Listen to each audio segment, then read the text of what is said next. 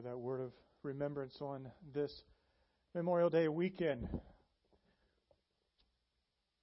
Greater love has no man than this, that one lay down his life for his friends. Who said that? Jesus said that. We remember soldiers from all different aspects of the military branches uh, who laid down their life for our freedom so that we could worship here today, so that we could be able to pursue those things which God has set before us as human beings, and not to do it in fear or unencumbered, uh, to be and to do it unencumbered. But is it not true that you can not be in a prison and still not be free? And you can be in a prison and be free. Because freedom, I don't know if it really has all that much to do with sometimes our surroundings as much as it has to do with what's happening inside of us. We're in a series called Empower Living Life in the Holy Spirit. And um, I reminded this aspect of freedom because the reason that we're taking these weeks to talk about how to live life fully alive in Christ and on His mission in the Spirit is because God wants you to be free. And some of you this morning are maybe sort of bound up inside. Maybe you're bound up by um, frustrations and pain. Maybe you're bound up by things that have happened in your past and you can't break free to them. God wants you to have freedom. And that's why He sent His Son, Jesus Christ, so that you could be free. Greater love has no man than this, that one lay down his life for his friends. You know, uh, this is uh, the last week of school, as Josh mentioned. Looking forward to seeing my uh, son uh, walk through the ceremony of graduation with his other chaparral friends. Um, that's probably going to be a long, big day uh, on Thursday. But I remember when school was out, when I was a young kid, it was a great day of freedom. Was it not? Now, in the Midwest where I grew up, we actually had school buses, believe that or not, that came and picked you up free of charge and took you home. Novel idea for Southern California, I think. And uh, so, you know, freedom was getting on the bus the last day of school, and we had a paper wad fight. That's what we had. And the bus driver usually had something for us to go, but we'd been getting on that bus, riding it for almost an hour because I lived out in the country, you know. And on the last day, man, you're getting packed on the bus, and people got a little bit over the top. I remember that. And I remember the joy and the feeling of no more school. Right? And the bus door kicks open at the gravel lane I grew up in, and they kicked they kicked out some uh, paper wads. He's like, man, the remnants were left. We were on our way into a summer of freedom. Freedom. Free at last. Praise God Almighty. I'm free at last. That's how you feel, right? Now, some of you are like, yeah, I remember that. Now I got a job and I have to show up on Tuesday again, even after a day off on Monday, that kind of thing. I want to be free, that kind of deal. But God wants you free and to celebrate that freedom every day of your life. But the adversary, the one called Satan wants you to be bound up. That's why in Galatians 5 we find these words. It is for freedom, Paul says, that Christ has set us free. Stand firm then, and do not let yourselves be burdened again by a yoke of slavery. You, my brothers and sisters, were called to be free. So I say, Walk by the Spirit, live by the Spirit, and you will not gratify the desires of the flesh. And then he mentions what we have referenced the fruit of the Spirit love, joy, peace, patience, kindness, goodness, faithfulness, gentleness, and self control. Paul says, don't go there. You were saved if you've if you've become a Christ follower, your sins were forgiven, not because of what you've done or haven't done, but because of the grace of God, and you say, I repent of my sins, I turn, I want God to come into my life. You were saved by grace through faith. You were given freedom. But I tell you what happens the moment on the other side of the freedom that you find in Christ, the adversary wants to bind you all up and get you sluggish and walking through that sinful nature. And Paul says, you weren't born. You weren't called to be bound up. And so our series here in the Holy Spirit is one that's just front and center, everyday part of your life and of mine. We've taken it pretty serious. Being the last week of school, you know, I could give an exam today. We've been going through the essential truths of the Holy Spirit and what it means to have life in the Spirit. I won't give you an exam. I actually give you a cheat sheet on the back of your program, and so you actually have the answers. Maybe next week I'll keep them uh, there, but put blanks in, and we'll, we'll, we'll see. I won't do that, promise. We've talked about the Holy Spirit being a person, that He is God Himself. He's the Paraclete, the Helper. The Holy Spirit indwells, He transforms, and He gives power. Last week, we came and we parked on this essential truth. To be filled with the Holy Spirit is both a crisis and a progressive experience. A crisis and progressive experience. We talked about when you receive Jesus as your leader in life, your Savior, you get His Spirit. All right? The batteries are included, like we talked about last week. So you get the power of God in your life when you become a Christ follower. You have the Holy Spirit. Don't let everybody, anybody walk up to you and go, I don't think, do you really have the Holy Spirit or not? If you don't have the Holy Spirit, then you are not a Christ follower. But if you are a Christ follower, you have the Holy Spirit. So at conversion, you have the Holy Spirit. But then the question we looked at last week is Does the Holy Spirit have you? Does the Holy Spirit have all of you? I had the opportunity this week to go around to an extra life group. So I was at life group on Monday night, Tuesday night, Wednesday night. I think I missed I only missed one. And it was a joy just to be able to share and interact. And the question that uh, I sort of ended our time with in life group, and some of you were in those life groups, was the question of the crisis. The crisis moment in your life when the Holy Spirit got all of you. Because you see, you have the Holy Spirit, but are you filled with the Spirit, or is the Spirit sort of relegated to a corner of your life? And what was the crisis experience of your life when you surrendered everything to God and said, That's it, you take it all? You take it all. What were the issues that were around your crisis experience of being filled with the Spirit? Were they issues of control, most likely? Were they issues of fear? Were they issues of weariness? I don't know what it is, but there is a crisis moment when you're filled with the Spirit, and in that moment, you can sort of probably outline your way through to what it was that made you surrender. Now, some people have not come to that crisis moment of being filled with the Spirit. Maybe you're in that place today. I want to encourage you to consider surrendering everything to the Holy Spirit and to be filled fully and completely with the Holy Spirit. And then there's the progressive aspect of having been filled. You keep on being filled. We looked at the Ephesians 5 passage. Be very careful then, it says in verse 15, how you live, not as the unwise or Uh, not as unwise, but as wise. Make the most of every opportunity because the days are evil. Therefore, do not be foolish, but understand what the Lord's will is. And then verse 18 Do not get drunk on wine, which leads to debauchery. Instead, be filled with the Spirit. Present imperative Greek tense says this Having been filled in that crisis moment, you as a believer need to keep on being constantly and continually filled. Why? Because you and I, we leak. We leak. And there are certain weeks you fill it more than others. I had an event this week that after I did something, I'm like, wow, I really need to have a fresh filling of the Spirit because that action was not Christ centered. Conversion, crisis, progressive the three dynamics of being filled with the Spirit and living life in the Spirit.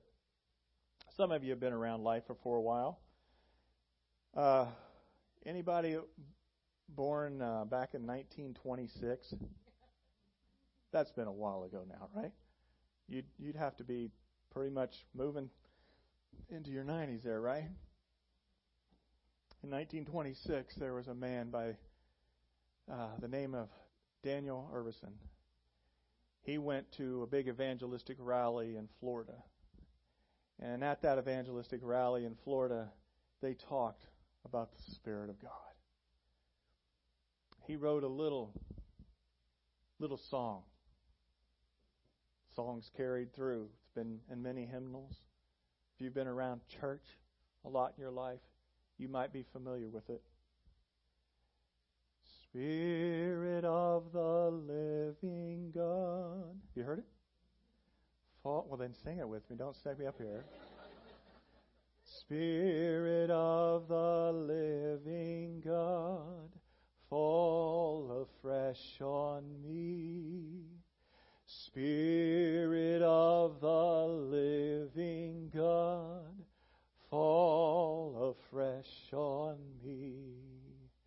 Break me, melt me, mold me, fill me, Spirit of the living fall of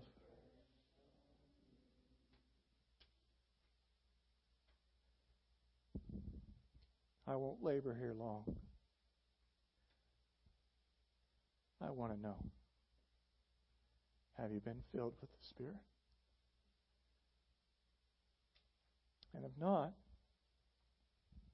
there's nothing greater than to surrender your life to Jesus Christ in all ways. One foot in, one foot out. That's a miserable place to be. If you have been filled with the Holy Spirit, have you forgotten Him? You need to have a fresh filling of the Spirit? I do every day of my life. This little hymn song came back to me this week, and I've been singing it every day. Sang it as I was getting ready this morning. Spirit of the living God, fall afresh on me. Break me, melt me, mold me, fill There's another way to sing it, you can end with use me. I just position it to you. Some of you weren't in my life group that I was a part of this week, so I thought I'd just park for a second and say, Have you been filled with the Holy Spirit? And if not, what's keeping you from it? I guarantee you, whatever it is that's keeping you from being filled with the Spirit, letting Him have all of your life, is so, so small compared to the great blessing God wants to give. And I believe today, one of the reasons that not only do we struggle as Christians, but churches struggle, is one, we don't teach a lot on the Holy Spirit and, and all the things that, you know, gone before us in these weeks. But we do not operate in the fullness of the Spirit because, as a church, because we don't daily seek to be filled with as a mystical thing, well, there's some mystery to it for sure, but it's fairly concrete. Jesus says, I will not leave you as orphans, I will come to you. Do not be freaking out. And he came. He sent his spirit to permanently indwell those who would be followers of him. But even if the spirit permanently indwells you, he may not be able to powerfully work through you to keep you in that state of freedom unless you are continually and constantly in a state of seeking to be filled and saying, Break me, melt me, mold me, fill me. May that be the hymn of your heart. Amen. Jesus, may it be so this morning. Anyone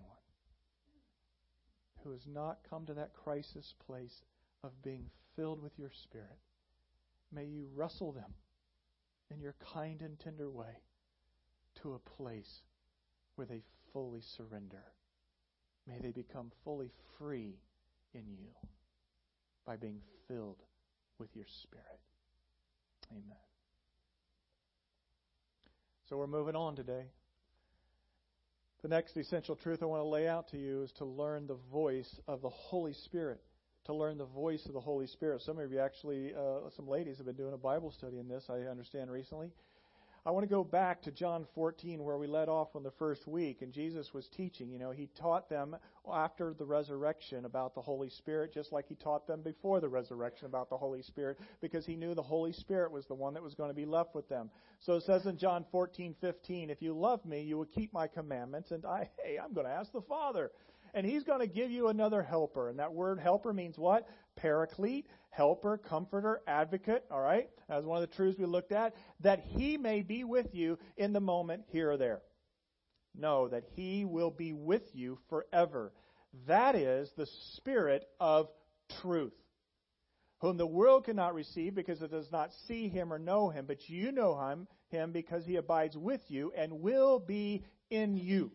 All right? So he's framing up this new reality. These things I have spoken to you while abiding with you, it says in verse 25. But the Helper, the Paraclete, the Holy Spirit, whom the Father will send in my name, he will teach you all things and bring to remembrance all that I said to you. Huh? Where's he at? He's here. He's within you. Well, I don't know how much he's teaching me recently. Well, my question is, how much are you listening to his voice? All right? It's the voice of the Holy Spirit that we need to be listening to. And you might think, well, I don't hear an audible voice. Wouldn't that sort of be nice? Well, it would be nice. I can talk to you audibly right now, but guess what? When you leave here today, I can't talk to you audibly unless I pick up the phone. But if I was a spirit, as the Holy Spirit is, who dwells within you, that spirit can speak to you promptings, corrections at any moment, at any time. And he will speak to you truth. So it's a far superior means of communication than even FaceTime. Right? You have the Holy Spirit that's with you. And he can speak in the moment of crisis, in the moment of need, or in the moment of joy and celebration. You have one who is with you. What a great promise. But then, we'll look at John 15 some next week, but John 16, I mean, uh, from 14 to 16, just all red letters, which means all the words of Jesus. Jesus teaching his disciples, Jesus teaching us today. And in John 16, he comes back around clearly to this understanding of the Helper. But now I am going to him who sent me. You're leaving Jesus? Yes. And none of you ask me, Where are you going? Why? Because they're just worried about themselves. Where are you going? You're not here. You're not here. But because I have said these things to you, sorrow has filled your heart. But I tell you the truth, it is to your advantage that I go away. For if I do not go away, the Holy Spirit, the Helper, will not come to you. But if I go, I will send this Paraclete to you. It's a promise, a powerful promise. And we saw how it was fulfilled on the day of Pentecost last week in Acts 2. And he, when he comes, will convict the world concerning sin and righteousness and judgment concerning sin because they do not believe in me, and concerning righteousness because I go to the Father and you no longer see me, and concerning judgment because the ruler of this world has been judged. I have many more things to say to you. It's one of those sentences in Scripture where I'm like, go, go ahead. Write it down. But you cannot bear them now. But He, the Spirit of truth, comes when He comes. He will guide you into all the truth, for He will not speak on His own initiative, but whatever He hears from the Father, He will speak, and He will disclose to you what is to come. He will glorify me, for He will take of mine and will disclose it to you. All things that the Father has are mine. Therefore I said that He takes of mine and will disclose it to you. Now I know that's running through a lot of Scripture, but I'm sure all of us could have used more Scripture this week. The passage in John 16 highlights what Jesus says the Holy Spirit's going to be speaking to you about. Truth, but He's going to speak to you about sin and righteousness and judgment. Now, I see people a lot of times getting off on all kinds of fringe interaction and thoughts and and even with the Holy Spirit, it's like, well, He's Holy Spirit. I, friends, that's front and center. The Holy Spirit that dwells in you, that fills you, that's breaking you and molding you and empowering you, that Holy Spirit, His voice is speaking to you and to me about sin, righteousness, and judgment. Sin, about what is to stay clear from? Don't do that, son. Don't do that, daughter. That will be dangerous for you. Conviction of sin. Front and center with the Holy Spirit. And if we don't teach on the conviction of sin in local churches, woe is us because the Holy Spirit is not there. What is sin? Sin is missing the mark. It's not the whole idea of measuring up to God. It's missing the mark for the freedom that you were set free for. And so the Holy Spirit says, Whoa, hang there, don't go there. He's convicting me of sin. I need to dig out my ears and listen to it. And then, beautifully, He's convicting me of righteousness, who He is. All that is good, all that is noble, all that is trustworthy. You ever see something beautiful in your life? Maybe it's seeing children at play. Maybe it's seeing some kind hearted soul give uh, opportunity to another person. Maybe it's something in creation and you're just seeing, wow, what a great creator God. There's, there's conviction in speaking in a voice of the Spirit that says, wow, look at that. Look at the righteousness and the beauty of God Himself. Righteousness. He's going to speak to you about righteousness, and then He's going to speak to you about judgment. It reference here is because the ruler of this world has been judged. The ruler is the Satan who tries to distort us, to take us away from the freedom, to distort the truth of God. He's saying, hey, don't get overly anxious. I don't know what it is about our culture today, but it gets us all pent up in trying to judge one another. We're trying to call out this, call out that. Well, we need to have discernment. Scripture says, Judge not lest you be judged, but it means judge in the same manner to be judged. Because the Spirit lives within us, there's a rightful right and wrong. But friends, do not worry that God's judgment isn't going to prevail, because it will. All wrongs will be made right. He will clearly separate the sheep from the goats. There's coming a judgment day. For some people, it's in in uh, the pattern of life that they live, and there's judgment that comes upon it. For others, you know, maybe it's an eternal thing. But I want you to know that the Holy Spirit's got it covered. You don't need to take on a spirit of judgment towards people. But He will. He will convict the world concerning sin, righteousness, and judgment. What I do is I participate in that ministry of the Holy Spirit. And sometimes I kindly exhort. Sometimes I have tough love. I point things out. But it's not a judging kind of spirit. And I don't have to preach about sin and damnation. And I don't have to worry that someone's never going to understand at some level the beauty of the righteousness of God. Because these are foremost responsibilities of the voice of the Holy Spirit that is speaking into the lives of people. John also records in 1 John 2 this, verse 26. I'm writing these things to warn you about those who want to lead you astray. But you have received the Holy Spirit, and He lives within you, so you don't need anyone to teach you what is true. For the Spirit teaches you everything you need to know, and what He teaches is true. It is not a lie. So just as He taught you, remain in the fellowship of Christ.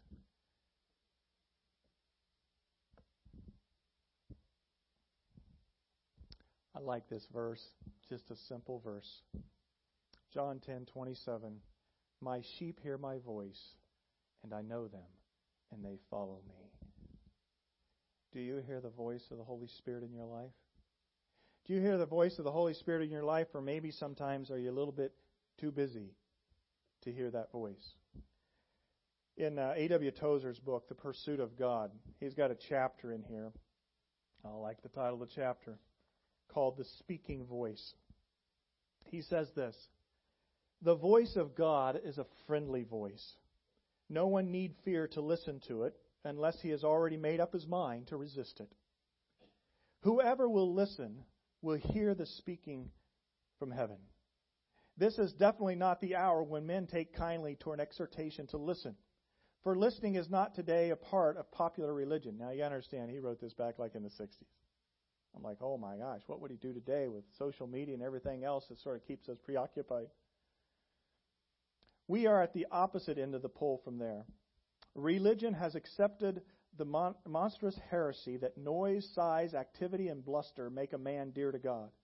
But we may take to heart but we may take heart.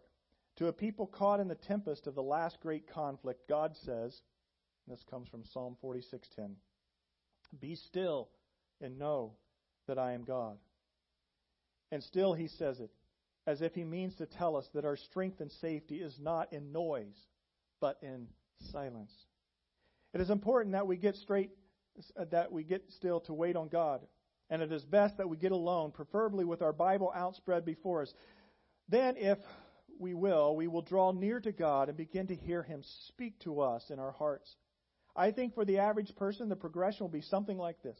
First, a sound as of a presence walking in a garden. Then, a voice more intelligible, but still far more clear. Then, the happy moment when the Spirit begins to illuminate the Scriptures and that which had been only a sound or at best a voice now becomes an intelligible word, warm and intimate and clear as the word of a dear friend. Then will come life and light, and best of all, the ability to see and rest in the embrace of Jesus Christ as Savior and Lord of all. The Bible will never be a living book to us until we are convinced that God is articulate in His universe. I believe that much of our religious unbelief is due to a wrong conception of and a wrong feeling for the scriptures of truth. A silent God suddenly began to speak in a book, and when the book was finished, lapsed back into silence forever. Now we read the book as the record of what God said when he was for a brief time in the speaking mood. With notions like that our heads in our heads, how can we believe? The facts are that God is not silent, has never been silent. It is the nature of God to speak. Too much noise going on? Happens with me. If you want to hear the voice of God, you need to slow down. The voice of God is a still small voice. Oh, sometimes it comes to you as if somebody just opened up a megaphone from heaven because it's such a clear word. But the voice of the Holy Spirit is a soft, tender voice. And you have to remove yourself to be able to hear the voice. Reflect on the word. Reflect on God, who He is. He will speak. He's a speaking God. He didn't give us the Bible and say, Here you go, have at it, you're done. I'll see you later when I decide to come back. No, I'm not leaving you as orphans. I'm going to come to you. And in that day, you'll know that I'm in the Father, and you in me, and I in you. I'm going to send you the helper, and the helper is going to, you know, speak, be the Spirit of truth, and he's going to bring to remembrance all that I said to you. The Holy Spirit is given to you in your life to be able to hear from God every single moment of every day.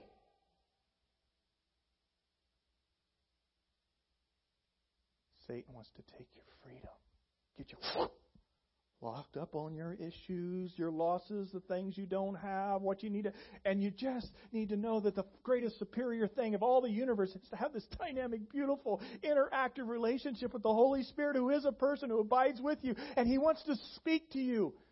Speak to you in drive time. Speak to you at work. Speak to you when you're challenged with your kids.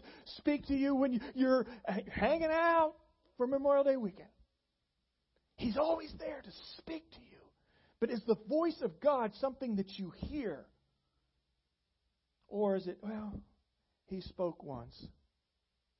He's active and dynamic, and that voice is speaking, and that voice is convicting the world and you of sin, righteousness, and judgment. My sheep, hear my voice.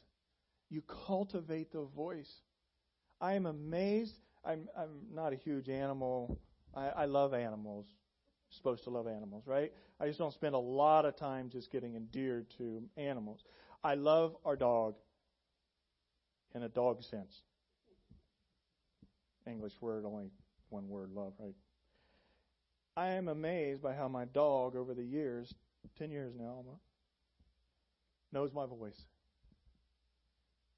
Another voice? Oh, it's barking, man. She's lit up. My voice? She's calm she'll come. She'll hang her head low when she's done something bad. Right? She knows my voice.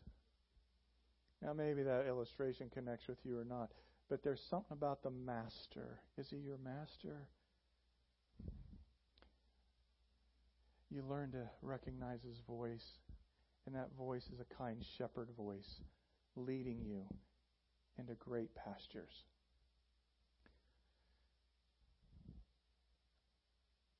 But to learn the voice of the Holy Spirit leads us to this next essential truth, and that is to trust the Word of the Holy Spirit.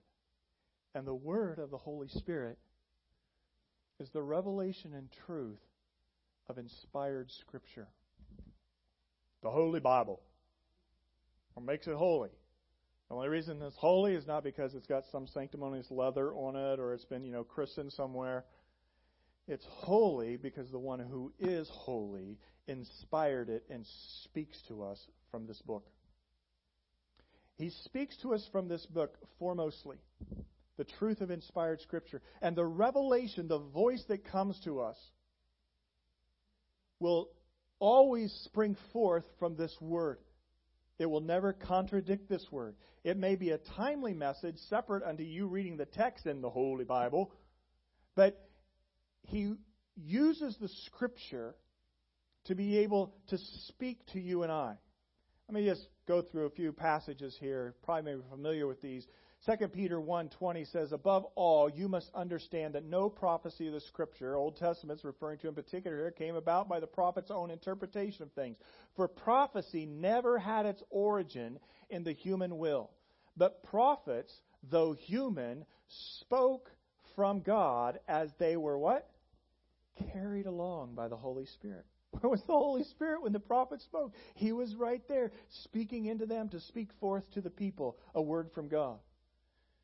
2 Timothy 3:14 But as for you continue in what you have learned and have become convinced of because you know those from whom you learned it Paul says and how from infancy you have known the holy scriptures which are able to make you wise for salvation through faith in Christ Jesus all scripture all scripture is God breathed and is useful for teaching rebuking, correcting, and training in righteousness, so that the servant of God may be thoroughly equipped for every good work. You like that phrase? All Scripture is God breathed. Remember what we said about the Holy Spirit? The word that it comes from, both in Hebrew and in Greek, has to do with breath. He breathed the word through human beings, and it's His divine, inspired word. So we need to trust the Word of God, and we need to rest upon it. Beautiful section here in James. Understand this, my dear brothers and sisters. You must all be quick to listen, slow to speak, slow to get angry. Human anger does not produce the righteousness God desires, so get rid of all the filth and evil in your lives and humbly accept the Word of God that has been planted in your hearts for it is the power to save your souls. Now, this, this is in Scripture. This is critical for you to understand. Because the Holy Spirit, when the Holy Spirit speaks, He speaks from His Word, and that Word has been planted, or King James refers to the Word of God being engrafted into your life. And so, if the Word of God is not engrafted into your life, then you're not going to be able to hear the voice of God very clearly, and you are also not going to see your soul saved. Now, James takes some knocks in Scripture because it's like, well, you're saved by grace through faith. Understand that. But James seems to sometimes refer to that you're saved through works. Well, he's not saying that you're saved through works, but he's saying what Paul says back in Philippians, which is, you know, having been saved, work out your salvation. In other words, the Holy Spirit comes to dwell within you, and then the Holy Spirit's going to live through you to transform your life. And he is going to save your soul. And this is one of those places where the word soul is referencing not your spirit, the essence of who you are as an immaterial being, like we've looked at, but the soulish nature of you, your mind, your will, and your emotions. Humbly accept the Word of God engrafted in your heart, and let this Word of God be the power as the Holy Spirit works in your life to save your soul and transform your life. You are perfect because the perfect one dwells within you. But in your soulish nature, your mind, your will, and your emotions, you need to be continually changed and redeemed and transformed. You easily get caught up in bondage. You lose your freedom. You choose to live according to the sinful nature rather than according to the Spirit. And so the exhortation is to live according to the Spirit, live according to the revelation and the truth of the one who's your helper, and he is going to take this word and allow it to be engrafted into your life. So your salvation eternally comes through grace by faith, Jesus Christ coming into your spirit. You're sealed until the day of redemption. But the one who dwells there is going to work through you, through his word, to save your soulish parts of your mind, your will, and your emotions that are still broken until the Lord returns. You got that? That's very important to understand. Because if you want to see transformation happen in your life, if you want that freedom to come, then you have to be engrafted into the Word of God and let the Word of God speak to you. Many times we try to let our minds inform our spirits or our soul what we need to be doing, rather than allowing the Spirit to inform the mind. The mind's always engaged. There's nothing wrong with the mind. You can take this Bible, even if you're a non Christ follower, you can read it, you can sort of understand parts of it, you can dissect it, you can, you know, do the grammatical things, and, and the mind can comprehend this Word of God. But when the Spirit comes into you, something even more supernatural happens, and the Spirit begins to inform the mind. He doesn't bypass the mind, and the Spirit begins to speak to you, even an audible word do this, go there, stay clear from there. Ananias, you might have been familiar with the guy. Paul was named Saul before he was converted. He was destroying Christians all over the place. Saul has a Damascus Road experience, as it's called. Jesus appears to him. He says, Why, why do you persecute me? And he goes, Oh my goodness, you are the Lord, Jesus. Jesus appears to Paul after the ascension he's blinded. He goes to Damascus, is helped on his way to Damascus. The Spirit of God comes to Ananias and he says, I want you to go down to the straight street, and there is this guy by the name of Saul there who I want you to speak to. If you were Ananias, what would you have said in that moment? You're nuts, Holy Spirit. his mind would have said, Don't do that. I'm not going there. I'm not going to fall into that trap. Do you hear what he's been doing to people? But he recognized the voice of the Spirit, and the Spirit's voice informed his mind and his rationale and began to help him understand more clearly no, I need to do this. Sometimes the voice of God will tell you and take you in directions that you are not comfortable with with the rest of your being. Maybe because of fear, maybe because of lack of experience or something. And you need to learn and train yourself to listen to the voice of the Spirit and let the Spirit voice lead you. I know this is deep. You know, it's like shoveling really deep here, trying to get down to the bottom of this. I don't mean to overwhelm you.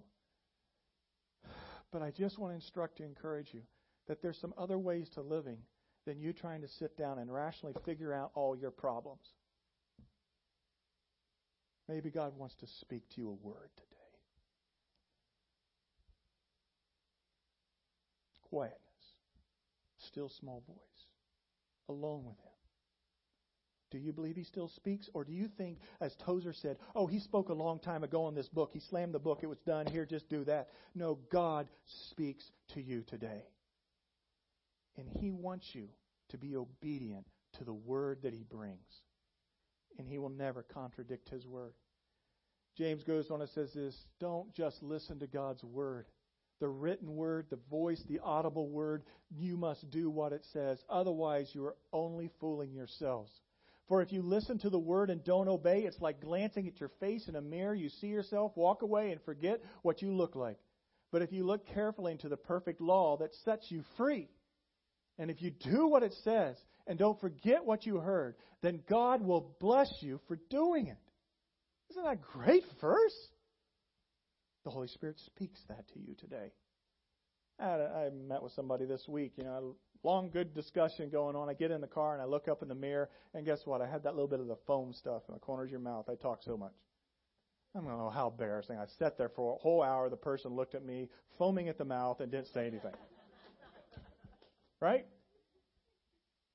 If you look in the mirror and you see something wrong, you correct it. This Word of God and the voice of the Spirit speaking to you through the Word causes you to correct things. Some of you grew up watching Happy Days. I grew up watching Happy Days. You remember the Fonz? Fonz would take out a comb, what? And he would walk, he'd look in a mirror, and he'd do what? Hey, I don't need a comb. I'm looking good. Friends, that's not true of any of us. In this life, there's always correction to be made.